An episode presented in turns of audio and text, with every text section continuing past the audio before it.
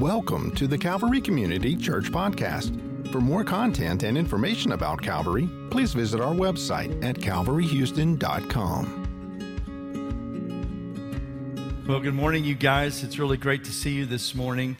Um, Lord, we thank you for the joy of the Lord. We thank you for your presence. We thank you for your love.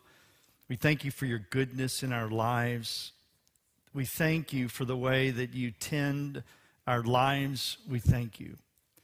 And God, as we began the service, we also want to acknowledge and recognize that you are active in the whole earth, that you are extending your kingdom. Of the expansion of your kingdom, Isaiah 9 tells us there'll be no end. We thank you for what you're doing locally and globally. Thank you. And Lord, uh, today I'm asking for a gift. I pray that you would anoint our time, anoint these words I pray that you'll anoint us with the power of God, with the presence of the Holy Spirit, and with the pinpoint accuracy of Jesus, our shepherd. I pray that we would hear and we would retain and we would reflect and we would bear fruit from your holy word as you plant and work and do in us what honors you today. Bless my friends online, bless those in this room, and bless them in Jesus' name. Amen. So, several weeks ago, I began sharing about two significant words. I wanted to remind us of some of the significant words that the Lord had given to us. And we actually began with holy desire, baptize us with fire. And the Lord had given us this word for this year, which is we wanted to experience the fiery passion of the Lord Jesus Christ. Uh, he is a man on fire, He is a man of fire and he loves you so much that he has fire in his eyes for you. Revelation chapter 1 tells us it's not fire to destroy you. It's not fire like your spouse gives you sometimes when you said the wrong thing or done the wrong thing. It's the fire of love. And so he's not trying to burn you up with his eyes. He's actually trying to inspire you and fuel you and let you experience his heart's desire. The other significant word that the lord had given us last year was to conduct ourselves in a manner worthy of the gospel of Christ. But that passage begins with this phrase whatever happens. Whatever happens, conduct yourselves, Philippians 1:27, in a manner worthy of the gospel of Christ. That is a real test for us. Amen. And so, uh, and as we enter into a political season, as we enter into an, uh, an economic shaking, as we enter into a, a time uh, of, of unknowns for some of us, I want to just challenge you today with this word from the Lord whatever happens, whatever happens, conduct yourselves in a manner worthy of the good news of your King. And remember, it's good news because Isaiah 52 7 says, Our God reigns. It would not be good news if we were left to ourselves, if we were left to the whim and to the will of men or even the enemy. It's good news that our God reigns. I pray that that'll get into your bones today. Whatever happens, Philippians 1:27, conduct yourselves in a manner worthy of the gospel of Christ. So I want to share some good news with you this morning. I was on a recent uh, conference call, and I, and I know many of you have actually seen these things on the advertisements, if you watch sporting events or if you've been to the different stadiums, uh, they've also been at Times Square. There is a campaign right now called He Gets Us, and He Gets Us is a gift to our culture in a strategic hour. This campaign is designed to create cultural change in the way that people think about Jesus and consider his relevancy for their lives the He Gets Us campaign is about creating opportunities for people in our country to take a fresh look at the real Jesus and to consider his radical teachings and his claims, which the Word of God shares with us. And we want to be open. And a part of this desire is to create openness so that people with real questions with real heart's desire can begin to ask those questions in a safe place where they can be comfortable asking even hard and difficult, challenging questions. The goal is for people to see that Jesus isn't some irrelevant historical figure that lived in the past and has nothing for us today, but that this Jesus is alive and actually relates to people today in our culture and understands our human frailty and understands our human vulnerability. Jesus himself experienced what we have experienced, and he's been tempted in every way in which we've been tempted, and he has the answers to life's most pressing issues, problems, and need.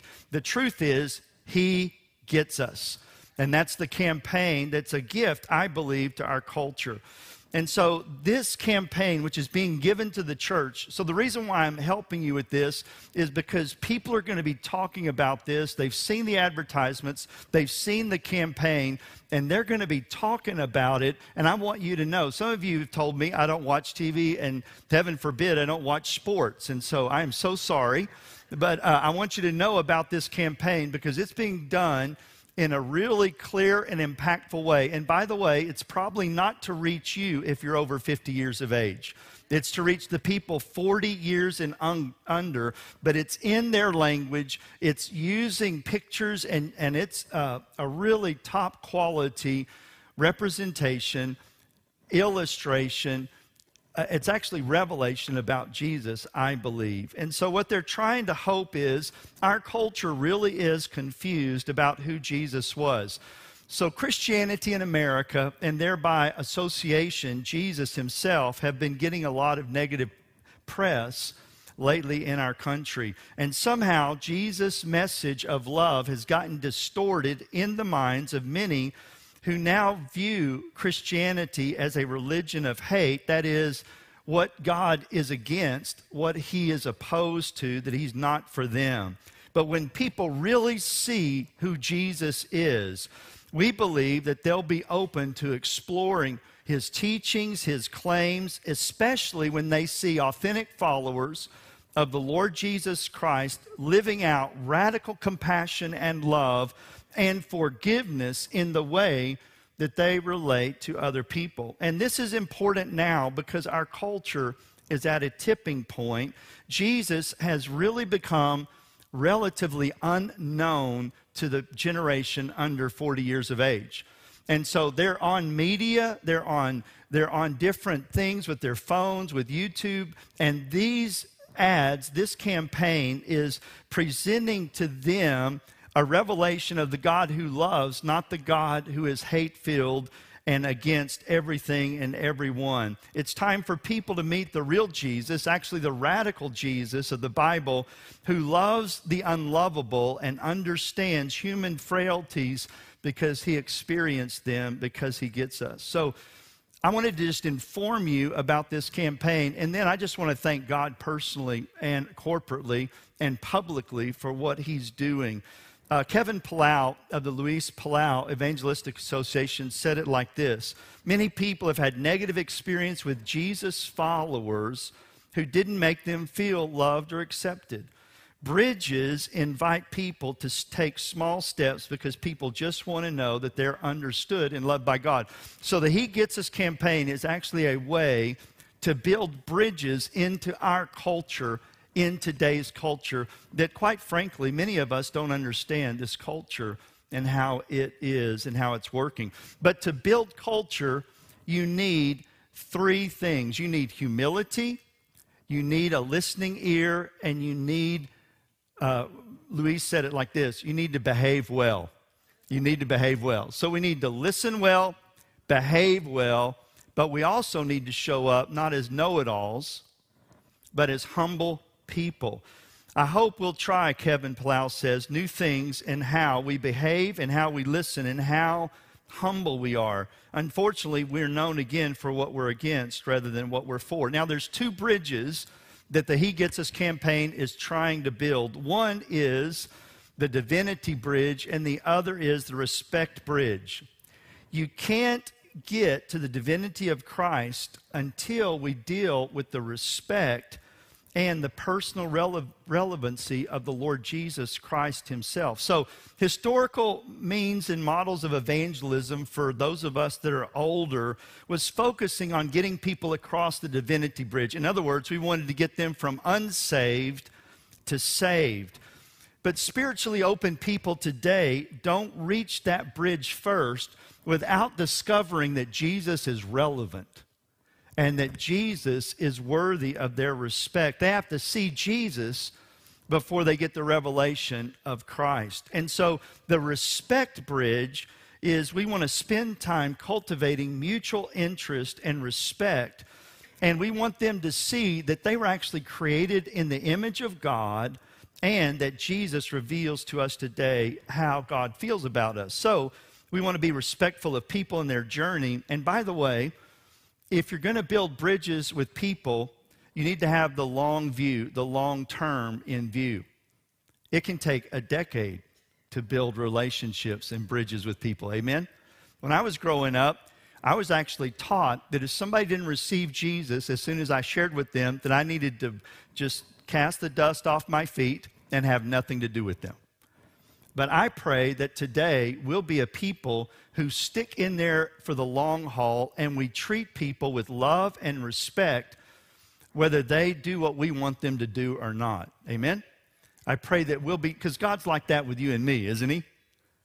And, and the impact of this campaign over 338 million views of the YouTube uh, videos have already been seen by people. 338 most of you don't know this but a lot of the people that are 40 and under what they get their information and what they watch is youtube okay? And then 4.8 billion people have gotten impressions from social media. 41,000 people have gotten involved in the YouVersion scripture reading plan from the He Gets Us campaign there have been 7,297 prayer requests. 70,000 people have been connected with a local church, and there are 5,700 churches partnering with this campaign because as they discover people that are interested in asking questions, they point them to a local church. So, what does this have to do with us? What does it have to do with us? I want you to know that today, God is on the move in our culture, and this is a gift to our culture. So I wanted you to know so there's somebody says, Mike Walter came in uh, two Sundays ago, and I was going to preach on this. And, uh, but you know, the Holy Spirit had a different agenda for us last Sunday, right? And uh, Walter goes, Pastor Jeff, did you see on TV they had Jesus and he gets us? And uh, I want you to have that kind of energy and excitement. We need that from Walter, don't we? where we go up to people and we, we can share Jesus and that He loves us and He's for us. So I want to thank the Lord. And then I want us to pray. So today I'm going to share this word that the Lord has given to us. I want us to show up differently in our culture than how we're currently showing up. Okay? Now, for those of you that as we begin to look at these passages and you go, I got that, I got that, I'm good, I'm good, then you pray for someone else, okay? Because a lot of the body of Christ is not showing up well in these areas. And then when you get around people that aren't getting it, then I want to empower you to pray for them. Amen? That you would bless them. Let's not curse anybody. Let's not say, well, I wish they'd have been in Pastor Jeff's sermon and they'd gotten this. Um, well, you might say that. But um, I, I want us to be a people who, who love well and who show up well in this current context, whatever happens. So if you have your Bible, turn to Matthew chapter 5, verse 43. I'm going to share some verses on how Jesus tells us to show up in culture. Matthew 5 43. You've heard it said, Jesus said, love your neighbor and hate your enemy. But I tell you, love your enemies and pray for those who persecute you, that you may be sons and daughters of your Father in heaven. He causes his sun to rise on the evil and the good and sends rain on the righteous and the unrighteous. If you love those who love you, what reward will you get? Are not even the tax collectors doing that? And if you greet only your brothers, what are you doing more than others? Don't even the pagans or those that are irreligious do that? Be perfect, therefore, as your Father is perfect. So, verse 44. Love your enemies and pray for those who persecute you. So, right now, as you're considering who you're going to vote for and you're considering labeling them, if you label somebody an enemy, would you please pray for them? Pray for their blessing. Pray for shalom. Pray for the revelation of God. Pray for God to cause rain to fall on them and not rocks and not heavy stones. Don't pray that way. Amen? Turn your Bibles to Matthew 22, verse 37 and 39. Jesus tells us to how to show up in our culture. Jesus said, Love the Lord your God with all your heart, with all your soul, and with all your mind. This is the first and greatest commandment, and the second is like it love your neighbor as yourself. And Jesus didn't say there, love people that are like you as yourself. He didn't say, love those that think like you, believe like you, and act like you as yourself. He said, love your neighbor now, some of us have some physical neighbors that are a challenge. Amen? We're going, Lord, do you mean that person? I mean, I've had some, I've had some stories. I've heard stories for, from some of us about the challenges in our neighborhoods. That neighbor who's on the road with us, we're praying for them, we're loving them. Amen? Oh God, oh God, help them, please whatever you need to pray for them. John 13, 34. John 13, 34. Aren't you glad you brought your Bibles today or it's on your phone or John 13, 34. A new command I give to you, Jesus said, love one another. As I have loved you, so you must love one another. By this, all people will know that you're my disciples if you love one another. It doesn't say if they have the same view as you on whatever subject. Love one another. That's why this campaign is so important, by the way, is because Christians are not known today for our unconditional love. We're known for other kinds of attitudes. What kind of attitude should we have toward others? I'm glad you asked. 1 Corinthians chapter 13. 1 Corinthians chapter 13, verse 1.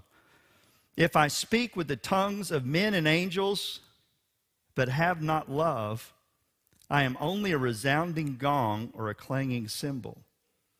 If I have the gift of prophecy, if I can fathom all mysteries and knowledge, and if I have faith that can move mountains, but I don't have love, I am nothing. If I give everything I possess to the poor and surrender my body to the flames, but I don't love, again, I am nothing. I gain nothing. What's the motivation of our hearts? Is it love? What's the heartbeat that fills our lives? Is it love and compassion, or are we out to fix people? to control people? Are, are we seeking revelation and to move? And, and we want to move in spiritual gifts here at Calvary. We teach that. We, we help people to connect with God and to move in the revelation, to move in the power of the kingdom of God. But you can actually move in signs and wonders and you can miss the whole point if it's not motivated and if your heart is not filled with love. Okay, this is a longer passage, so join me in 1 John chapter 4. 1 John chapter 4, verse 7. Dear friends, let us love one another, for love comes from God. Everyone who loves has been born of God and knows God. Whoever does not love does not know God, because he is love. This is how God showed his love among us. He sent his one and only Son into the world that we might live through him. This is love. Not that we loved God, but that he loved us, and he sent his Son as an atoning sacrifice for our sins. Dear friends, since God so loved us, we also ought to love one another. No one has ever seen God. But if we love one another, God lives in us and his love is made complete in us. We know that we live in him and he is in us because he has given us of his Spirit. And we have seen and testify that the Father has sent the Son to be the Savior of the world. If anyone acknowledges that Jesus is the Son of God, God lives in him and he is in God. And so we know and we rely on the love that God has for us. God is love. Whoever lives in love lives in God, and God lives in him. In this way, love is made complete among us so that we'll have full confidence on the day of judgment because in this world we are like him. There is no fear in love, but perfect love drives out fear because fear has to do with punishment. The one who fears is not made perfect in love. We love because he first loved us. And if anyone says, I love God, yet hates his brother or his sister, he is a liar. For anyone who does not love his brother whom he has seen cannot love God whom he has not seen. And he has given us this command whoever loves God must also love his brother. Now, let's do a little checkup. How's your love meter? How are you doing loving the people? And so let, let's just do it this way not the people that are lovable, not the people that are like you and likable, not the people that are here this morning. How are you doing with people that are different? That people that stretch you, that challenge you, or that you have it in your pit of your stomach when you see them, you wished you were walking the other direction. What, how's it going with those kind of people? Right? Or that person it, it doesn't matter. When you see this person, their name or their face or their speech, how's the love meter? Okay? How's the love meter? Now, love doesn't approve of everything everybody says, right? Love doesn't say, oh, joy, you know, I'm glad they said that or did that. But if you can't love people that you see, how can you say you love God whom you can't see? Actually, this passage says if you can't love, if you can't be what he's asked you to be in this world, there's, there's a dissonance there. Lying, that's a pretty strong word, right? You are a liar, right?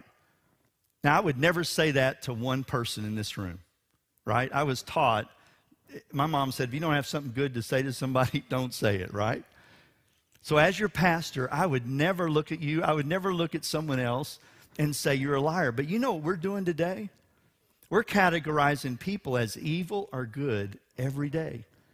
And see, if somebody's evil, then we have to defeat evil and crush them. And so, by putting them in an evil category, we're actually doing what the Jews did in their day. You know, they actually had this rule, this law in the Old Testament that uh, the sons and daughters were supposed to take care of their parents, right? But the way that the Pharisees and religious people of the day got around that was they would call something raka, which was this is devoted for God. So the money that I would use to support my parents who are failing in their health or who are going through a difficult time, what I'm going to do is I'm going to devote this money to God so that I don't have to take care of them. What did Jesus say about that? He said, You have violated the word of God to meet your own structures and your own values. You've actually twisted it. So I want us to hear very clearly in this day. Now, I know you have people that the way they're treating you, they're treating you as an enemy. I know that there are people, but Jesus says, love your enemies, and especially those who persecute you. Okay? So I wished I could come up with a category that says, if you've got somebody that's against you, you really don't have to love them. I wished I could say that if someone goes beyond just being a bad person and being mean, if they're really working against you, that you don't have to love them. But we read that first, right, in Matthew chapter 5. He said, Love your enemies and even bless those who persecute you. Now, that begs the question how in the world do you do that? May I submit to you that we cannot. But the God who lives in you can. Amen? Don't, in Christianity, hasn't it given us an advantage? The Christ, the Son of the living God, lives in us, and He actually knows how to do this and has done it well. Amen? That's one of the things that I pray often. Oh, Lord Jesus, this is way beyond my capacity, but you know how to do this. Would you help me to do whatever it is, to love God, to, to serve the Lord no matter what, to be faithful, to be steadfast, and to love the unlovely, to love my enemies, and even to love those who are out to get me? Jesus knows how to do that.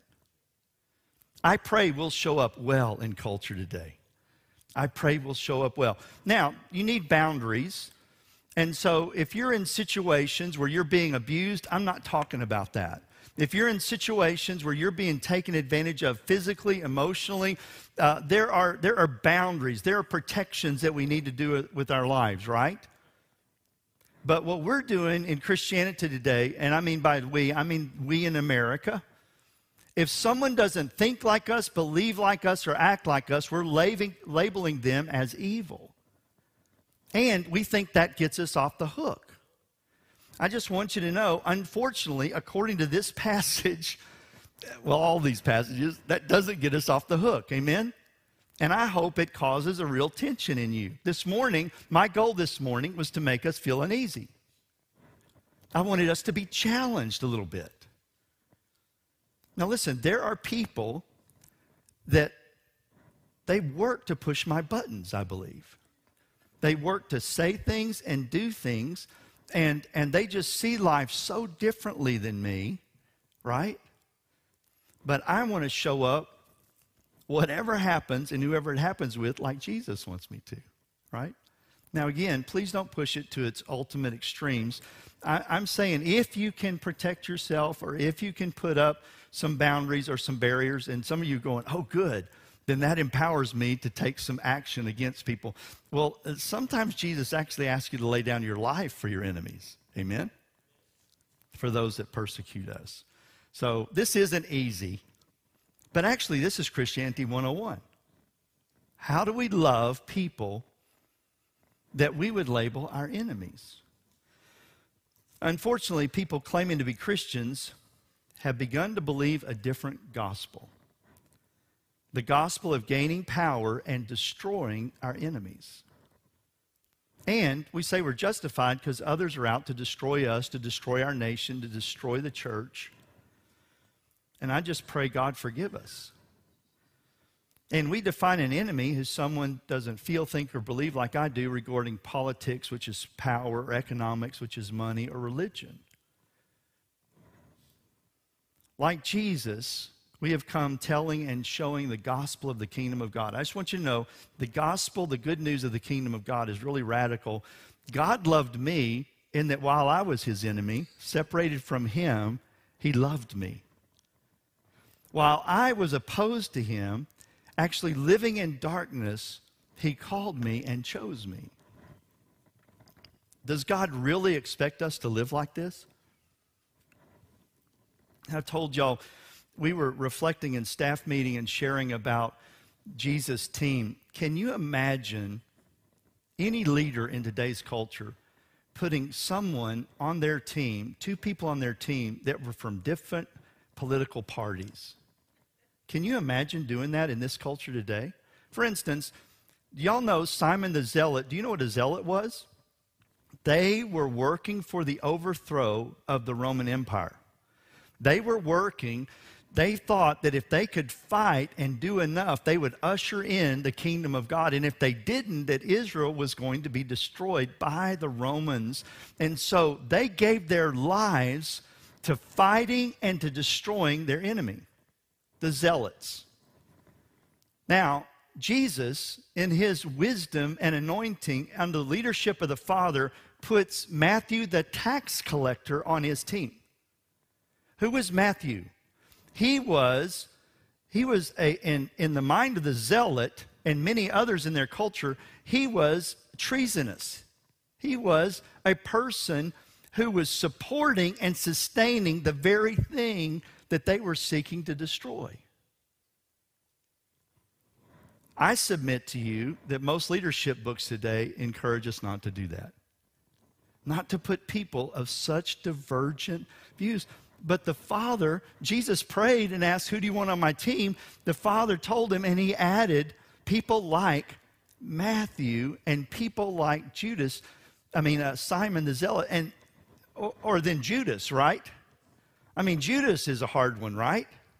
He saw good in Judas. He saw that he, he was a good treasure. He saw the things that God wanted, the redeemed things, and it didn't turn out perfectly with Judas, did it? This Christianity thing, it's about letting God change us at some levels that are deeper than our other commitments, than our other identities. Okay? This is challenging. This is challenging. Now, again, am I saying that I agree with everybody who's trying to propagate their stuff on us today? No. Am I praying that God would lead us in a kingdom of righteousness, peace, and joy? Yes. Am I asking God to cut off the demonic sources of evil and the principalities and powers that are fueling some craziness in our culture? The answer is yes. But we wrestle not against flesh and blood, but actually against principalities and powers and world forces of darkness in this world. Whatever happens, conduct ourselves in a manner worthy of the gospel of Christ. Like Jesus, we've come telling and showing the gospel, the kingdom of God. Now, I hope you'll mark in your Bibles or have it memorized Isaiah 52 7. Isaiah 52 7. How beautiful are the feet of those who bring good news, who proclaim shalom, who bring good tidings, who proclaim salvation, who say to God's people, Your God reigns.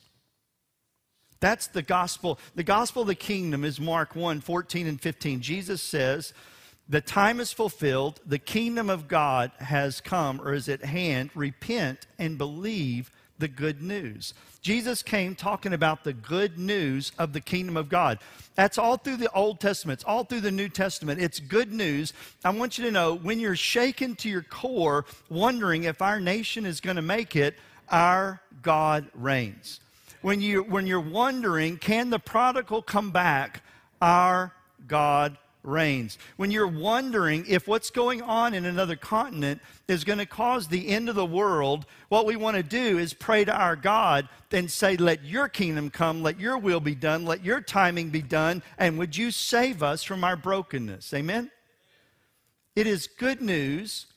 It is good news.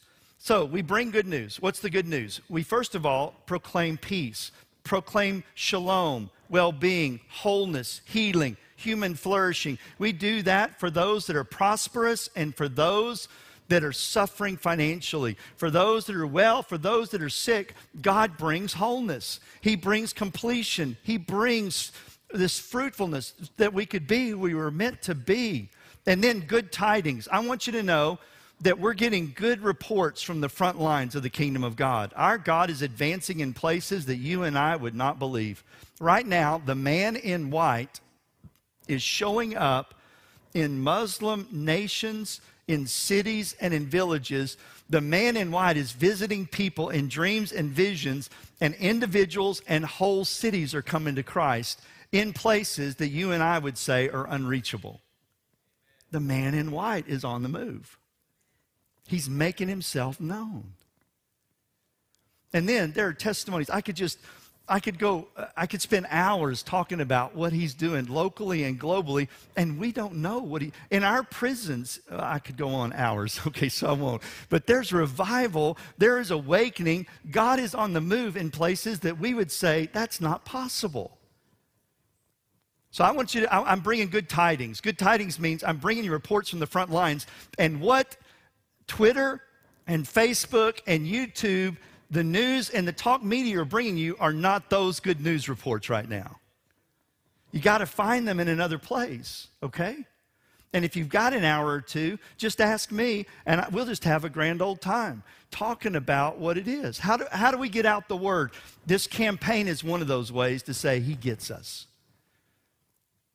What you're hearing is not the final word. And then, who proclaims salvation? Our God is on a rescue project. Our God is coming, and, and salvation is transformation, renewal.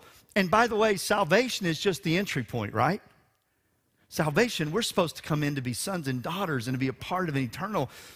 God doesn't just save us for eternity, God saves us so that we can be kings and priests who serve our God, Revelation chapter 5 talks about. So, oh, salvation's the door. And then who say, Your God reigns.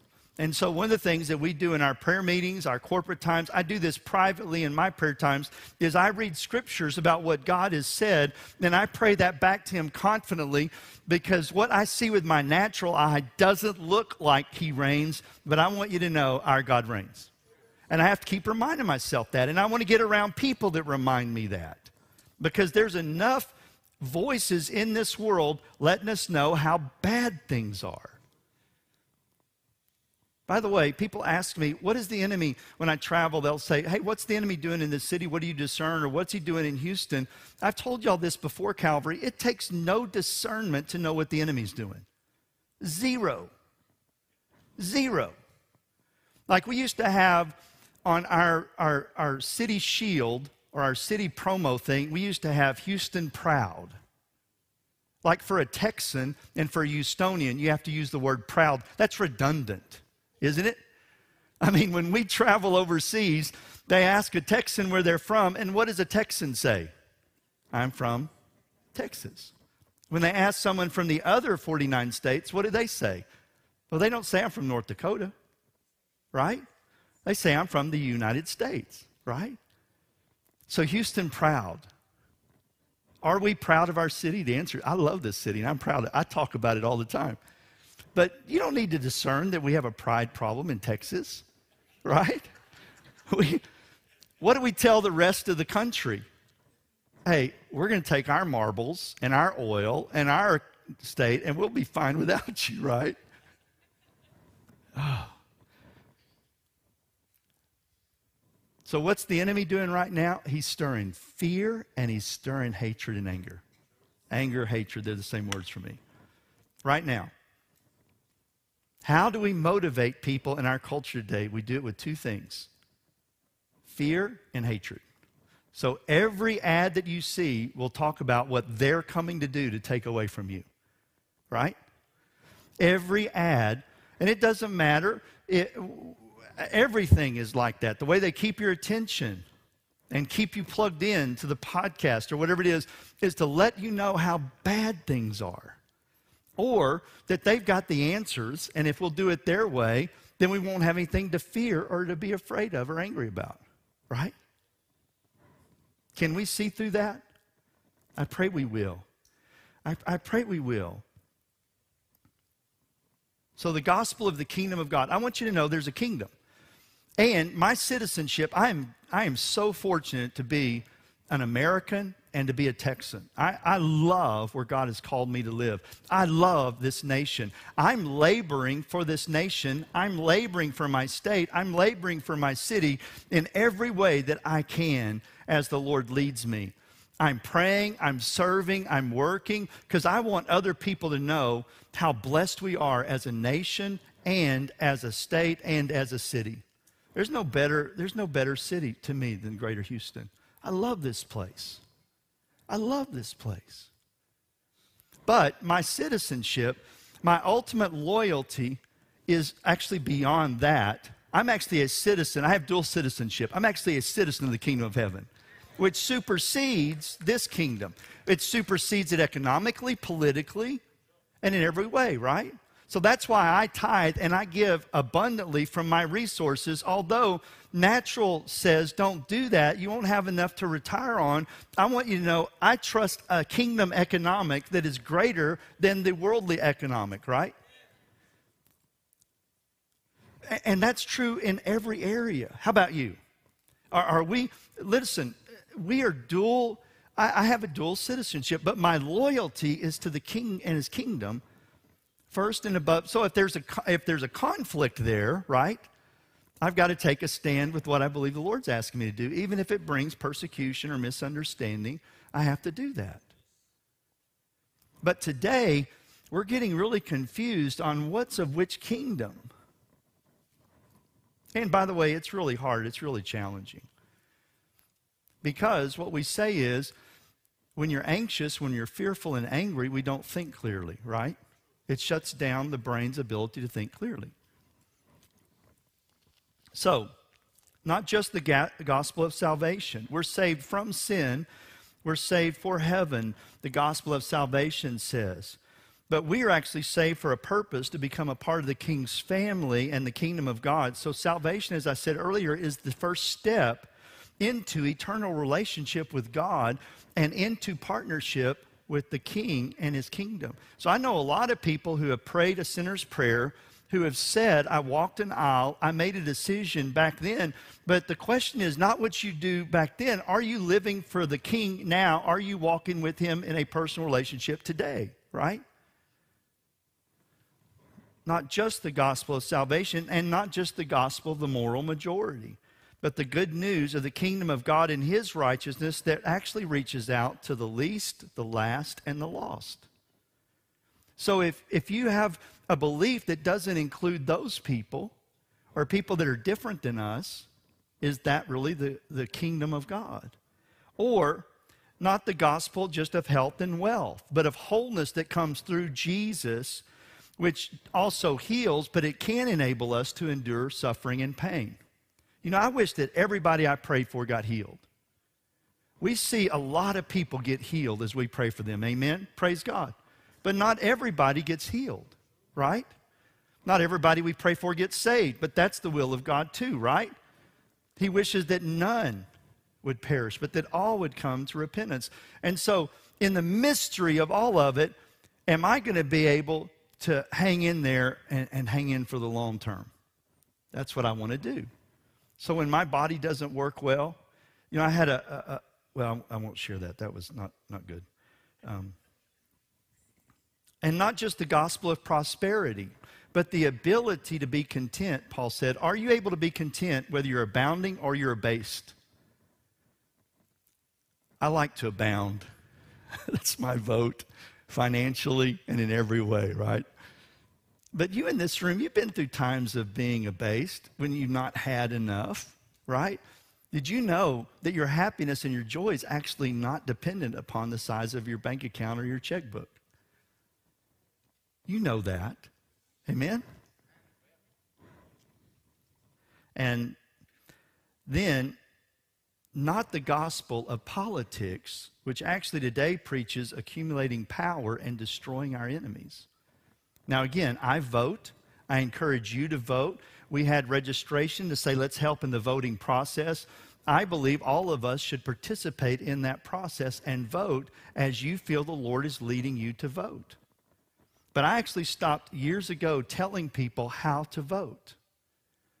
I used to tell people how to do that, and then I had some friends tell me, say, Well, I totally agree with this, but have you thought about this and this and this? What are you doing about that? And they brought up some re- the good conversation. I was learning a lot. I've got friends that people say that person is evil because they don't vote like you and they don't think like you.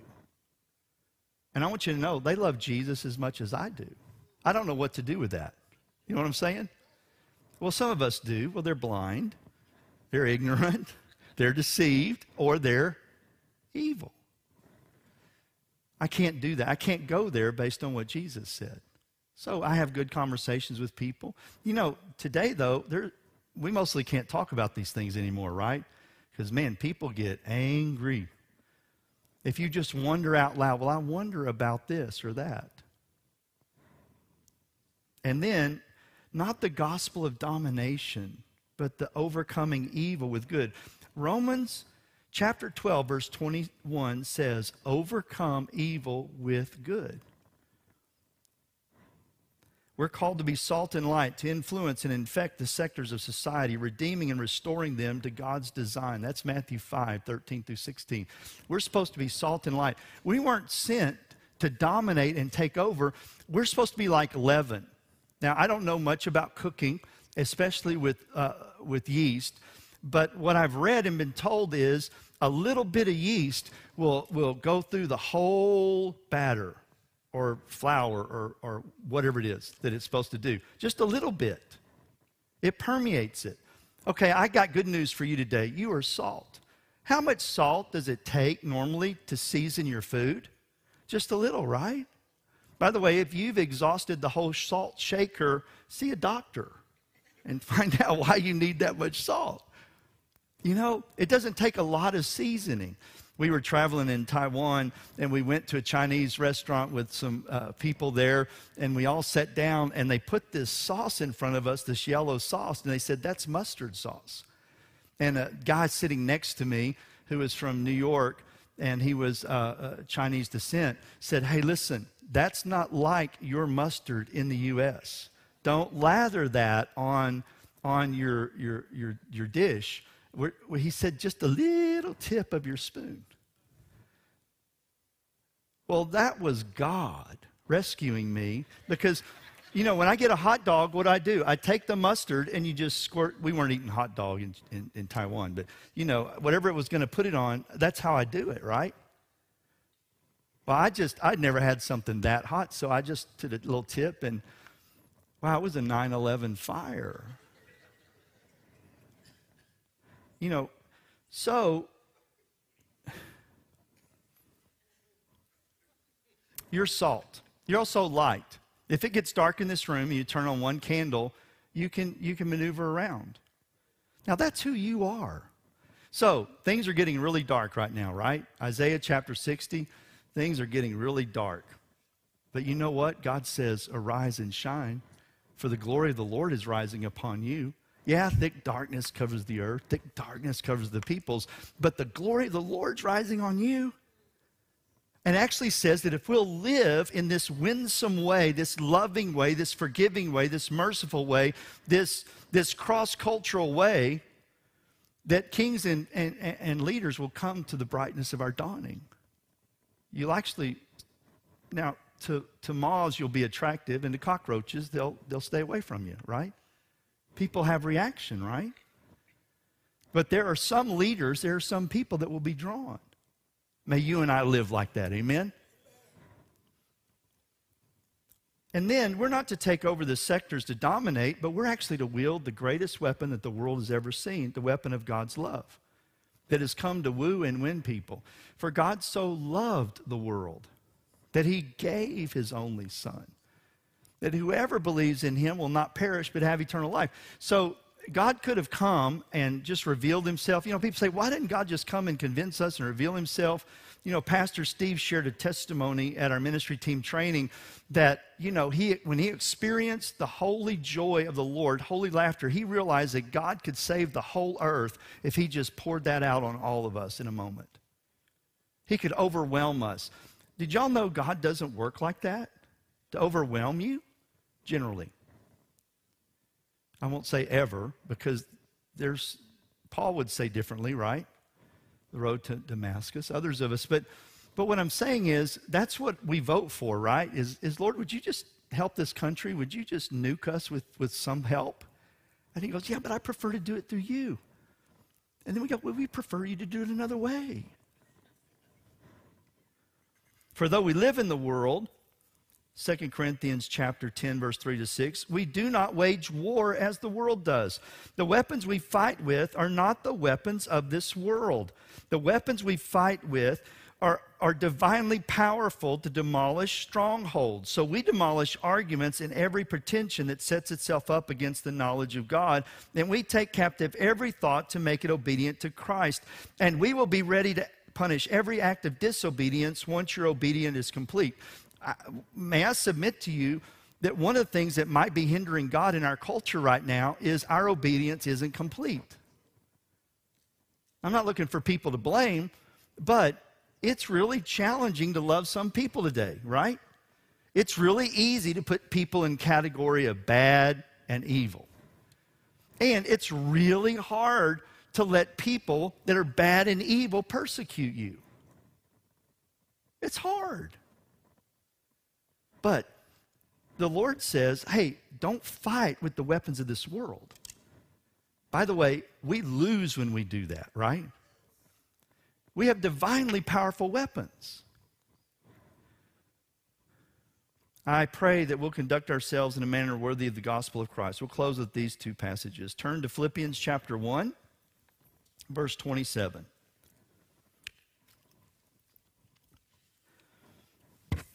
Whatever happens, conduct yourselves in a manner worthy of the gospel of Christ. Then, whether I come and see you or only hear about you in my absence, I will know that you stand firm in one spirit, contending as one for the faith of the gospel, without being frightened in any way by those who oppose you. This is a sign to them that they'll be destroyed, but that you'll be saved, and that by God. For it has been granted to you on behalf of Christ not only to believe on him, but also to suffer for him, since you're going through the same struggle you saw I had, and now hear that I still have. So here, the Lord calls us to live a life of unity, uh, of steadfastness, of unity, of courage. And then Philippians 4 4, rejoice in the Lord always. I say, Again, rejoice. Let your goodness and gentleness be evident to all. The Lord is near. Do not be anxious about anything, but in everything, by prayer and petition, with thanksgiving, present your requests to God. And when you do that, the shalom of God, which transcends all understanding, will guard your hearts and your minds in Christ Jesus. So, Calvary, God is calling us to be a people who manifest steadfastness. Listen, I want to be like the hall of, uh, of faith in Hebrews chapter 11. I want to die in my faith and pass it on to the next generation, even if I don't see everything fulfilled that I believe God's going to do, not only in my personal life, in our corporate life, but in our nation and the earth. I want to be a man of faith. It's easy to be a person of unbelief and to pass along despair. I want, if, if we don't quit, we win. So please don't quit on one another. Don't quit on God. Don't quit right now. Be steadfast. It, it, it, says right there, it says, I know that you stand firm. So be steadfast. And by the way, Ephesians chapter 6, verses 10 following talks about having done all to stand. So we stand. Three times it says stand. I want to take the next mountain. I want to take the next hill for God. But sometimes God is there clapping and rejoicing because we're still standing and we've not quit. We've not given up on Him or on others or the church or our neighbor. And then it says, contending as one for the faith of the gospel, unity. I think one of the most discouraging things to me in this hour is how divided families are, churches are, cities are, and our nation is today.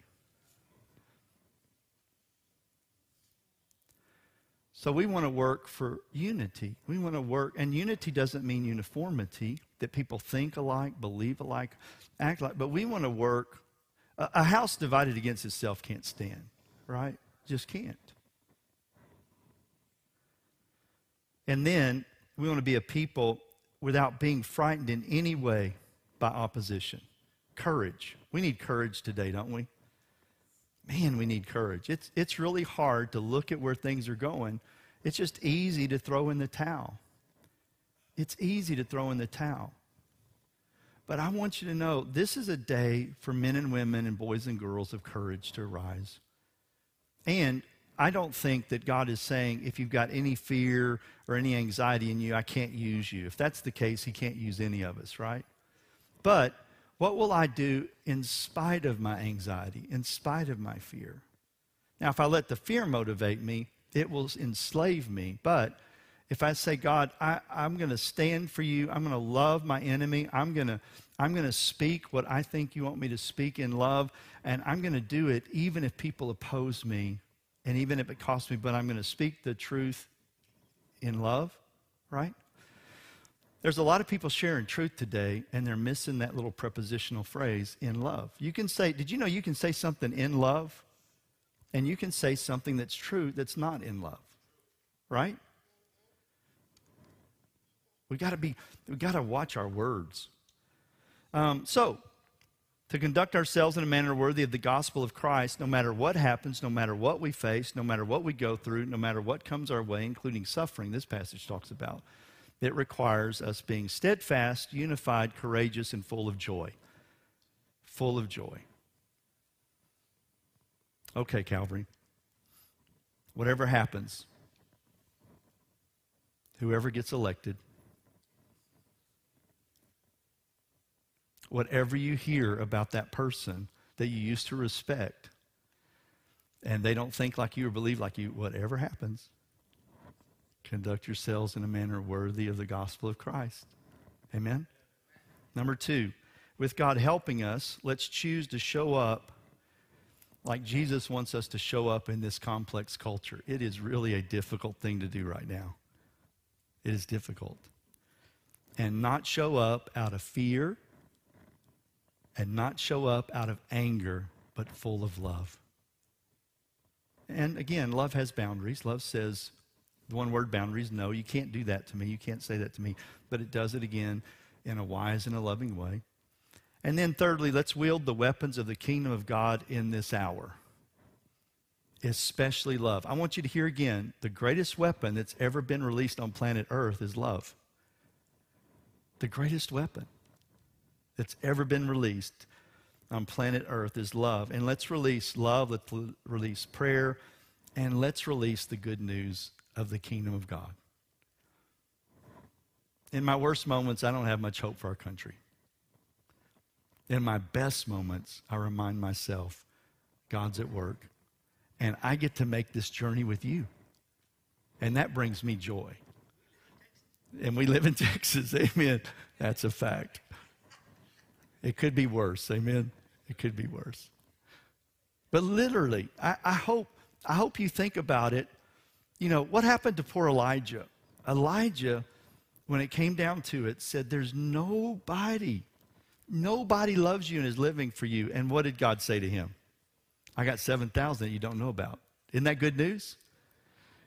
Okay, so we've got a room full of people and people online that love God. We're not alone in this battle. Amen? Did you know we have millions of people in Indonesia right now praying for Houston, Texas? Millions. Not just for America, praying specifically, it was laid on their hearts in the, the first part of the decade of 2000 to pray for our uh, Houston, Texas. We have friends in Indonesia. We have friends in Africa. We have friends on, in different nations of the earth praying for America right now. I just heard a, a, guest speaker from Australia this past week talking about how they're praying for us because when we sneeze, the rest of the world catches cold. He said, What happens here, because of your leadership, what happens here gets spread around the earth. Daniel De Jesus has reminded us about the missionaries that went to his country of, of the Philippines, right? This friend told me a story about Singapore that I did not know about Christian missionaries that went there and laid the foundation for its prosperity and well being. And I heard about uh, from a missionary two weeks ago, Papua New Guinea. The first Christians that went there, those people were cannibals. Those first missionaries that went there were all killed. The second wave of missionaries, get this, they came there singing hymns when they landed. And the village chief who heard their song, they had never sung. They had chants and they had dances, but they had never heard singing.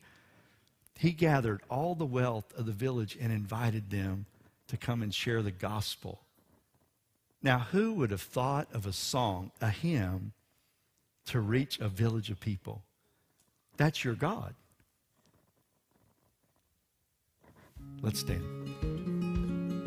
We hope you've enjoyed this episode from Calvary Community Church Podcast. For more content and information about Calvary Community Church, please visit our website at calvaryhouston.com.